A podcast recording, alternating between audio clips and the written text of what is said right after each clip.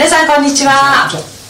デブラ君と怪しい仲間たちの時間です。本日も出演ははい、えー、予備役ブルーイボンの会代表の荒木和弘と幹事長の桂木奈美とレブラ君です。そしてそして本日も先週に引き続きましてゲストとして特定失踪者問題調査会の副幹事長杉野誠二さんに庄司さんに失礼しました。お越しいただきました。本日もよろしくお願いいたします。庄司さんという読みちょっと珍しいですよねそうでしょうかね。はい。誠司もしくは正治かなと思ってたんですけど。あのー、失踪者の中にもはい。庄司さんという人いるんです。全く同じ字で。しかもね今日の話も今日の話も関係した横須賀そうになんです関係したね。いや今日のお話はですねあの来たる7月10日に横須賀でえ行われます「めぐみへの誓い」の上映会とその後のお二人のトークショーにも関係あるというか、まあ、その触りとなるようなお話をしていただこうと思いますが、まあ、神奈川県とか横須賀っていうと、まあ、自衛隊の基地があったり米軍基地があったりもするんですがあんまり拉致のイメージはないんですけれども実際はどうなんでしょうか？そうですね、まあ、全体的に言っても神奈川県だけで、えー、40数名の方がいなくなっていると。多いですね。はい。でまあちょっと我々がこれまで想定してたよりもまあ多い、まあ、人口が多いから多いのかなっていう感じもももちろんします。はい。しかし、ええ。まあ先ほどおっしゃったようにですね、えまあ、自衛隊や特にまあ米軍の基地があると、で北朝鮮から見るとですね、まあこういったなんですけど美味しいところなんですよ。情報いっぱい。なるほど。でまあこれに関連うんしたものだとか、まあ、研究機関なんかも結構たくさんあるんですよ。へえいやもしかしてこういうところから情報を取ろうとしたんじゃないだろうかと。いうふうに考えると先ほど言ったこうした40数名のまあもちろん全部じゃないんですけれどもそれぞれが、まあ、この、えー軍事情報とか先端技術の情報とかいったものを獲得しようとした場合彼らが何か役に立ったんじゃないだろうかと。あるいはなんかこういうことを情報を取る過程で彼らが必要とされたんじゃないだろうかと、いうふうにまあ考えるようになったわけですね。それってでもあれですよね。一つ一つの事例を見ていただけではきっとピンとこなかったってことそうでですね。だからまああのそれまではまあなんか多いなと、はい。神奈川県、まあ、東京も当然多いんですけれども、ええ。神奈川県も多いと、えーいうただそれだけのことだったんですけれども、はい。ことこの軍事情報という関連でこれらを見ていくと、あながちそのなんとかな全くそれぞれが無関係と考えるよりはなんかす意味があるものが多いんじゃないだろうかと見た方がいいのかもしれないなというふうに考えるようになったんですね。なるほど代表もね、まあ、はい私もですけども横須賀にある竹山駐屯地で予備自衛官法時代の訓練を受けたりとかしていや本当にあの国防に関わりのある場所が多いですよねあの近辺にはね。まあ、特にねあの北朝鮮からするとやっぱりまず横須賀の米軍基地、はい。えーこれが、まあ、あのいざ、ね、北朝鮮が戦争を起こそうとすれば、あのアメリカの支援がここから来るんだろうというふうには当然思ってるわけで、まあ、しかもねあのいろいろ見るのにはチェックするのには非常にいい場所だから。確かえーでそれ絡みであの八尾めぐみというあの有本恵子さんを拉致した、あの淀坊の妻がね、はい。あの横須賀でスナックをやってました。なるほど、は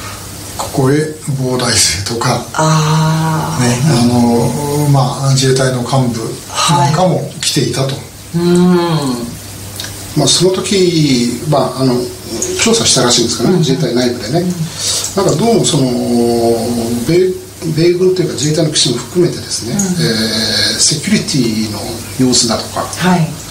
犬使ってるとかねはい。そういうのを随分心配してたみたいですね。ええですから匂いますね。そうですね。ですからまあ例えば今休戦になってますからね、はい。朝鮮戦争がまた起きた場合。はい。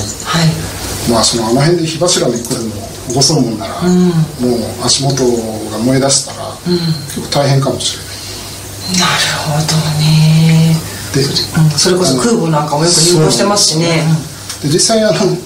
えー、米軍が、まあ、今返還されましたけども、はい、貯留施設というのがあったね。貯留施設。貯留施設。油を食べる貯留施設。はい。ジェット燃料とかね、はい、それが、まあ、今からまあ、えー、40年ぐらい前ですかね、うん、ドカンと火柱が上がったと。あそんなことがあったんですか？しかも原因不明だと。へえ米軍ね米軍もまあ隠して消防車も入れなかった確かね。へえそれは一般のニュースでちょこっとはなったんですか？あなりましたよ。あの結構真っ昼までね。近近所であのガラス割れたとかね、えー、そういうのもあの多分グーグルで検索すると多分出なかったですよ。結構大規模に火柱が立って、うんはい、1981年かな10月。そうでしたか。だけどその調査には日本はほとんど関われなかった感じそうですね調査。まああのえっ、ー、と多分横浜市消防局も紹介には、うん、ただその後はもう、うん、アイデンティ取ってあのうちで調査するからと米軍に言われて、いつものパターンですね。で結局、まあ、2年後だったかな、はい、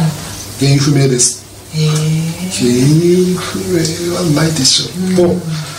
当時は言ってないと思いますが、僕は思いましたそうだったんですね、まあ、今はあの横須賀についてご紹介いただいたんですけれどもそういったあのあまり表沙汰にはなってないけれどもいろいろときな臭いというかようなっていうような調査結果がここに現れてるわけですね。はい、はい、こちらの方もぜひあのご購入いただけたらと思います。これどうやったら買えるんですか？これですね、えー、えーと本屋さんでは実はまあ出ないでですね、はい、えーとオンライン出版か、うんあるいは、まあえー、電子ブックですね。あこはい。今時のはい、はい、でちょっと、まあ、お高いかもしれません。が2000円プラス税で販売しておりますんで、ぜひ。このなんとか回廊っていうのがなんか望郷回廊とかいろいろ連想するものがありますけれども、まあ、全国回って、はい。ね、それを感じたということで。まあですからネットでね、はい、いわゆるオンデマンド出版なのであの私の本と同じで、うんえー、アマゾンとか、うん、楽天ブックスとかああいうのであの購入していただければと。い。うことです。はい。ぜひ多くの方に手に取っていただきたいと思います、はい、じゃあ最後にですねあの7月10日のイベントに向けてあのお一方ずつ一言ずつあのコメントをお願いします、はい、では杉野さんから、そうですね、あのー、まあ、先ほど言いましたように、うん、えー、これまで、えー、見ていたことと、やっぱり違う観点からあこの拉致というものを見るということも、まあ、ちょっとご提案させていただきたいと、はい、あということと、まあ、調査会ができて、まあ、小泉法長からね20年ぐらい経ちましたので私の私の認識も経ったしあの、うん、非常に時間経ちましたし、うん、ご家族もそれから20年、まあ、ご本人も含めて、えー、まあもしかして亡くなっているかもしれない。そうですよ、ね、いうのも考えられますんで、はい、まあ、ぜひとも皆あの見に来ていただく知識を深めていただくとともに、えー、ぜひですねあの心に気持ちも高めていただきたいなというふうに思います。はいありがとうございます。では代表。はいえー、まああの話に出ましたけども横須賀周辺にお住まいの方でもね、うん、えー、太平洋側だから関係ないんじゃないか、ね、拉致、えー、そういうふうに思っておられる方が多いんじゃないかと思いますけどもちょっとまあ我々のお話を聞いていただければ、えー、そんなことがあるのっていうねちょっと驚かれるようなことが多いと思います。えー、まあ、あの何度も言ってますけども拉致というのは日本海側で、え、海岸歩いてたらいきなりズタ袋をかぶせられて連れてかれるというものではないですから、えー、どうしてそうじゃないのかということをまたあぜひあの今度の7月10日のシネマフォーラムで、ご覧いただきたいというふうに思います。はい、えー、映画「めぐみへの誓い」だけでもものすごくあのパワーがあって拉致を自分ごととし捉えるのにすごくいい時間を持っていただけると思うんですけどもその後にまた関係者の、まあ、今回であれば杉野さんと荒木の話を聞くことによってさらにですねこの身近な場所でもそういうことがいっぱいあったんだっていうことを実感していただいて、えー、自分ごととして拉致を捉えていただく。そしてご自身も見てくださった方々ご自身も今度は発信者として周りの人に広めていただくということにつながる時間を持っていただけたら嬉しく思います、えー、それでは杉野さん先週今週とありがとうございました。え、皆さんも最後までご覧いただきましてありがとうございました。ぜひいいねボタンのクリックとそれからチャンネル登録そして、えー、レブラのツイッターのフォローもよろしくお願いいたします。ではではありがとうございました。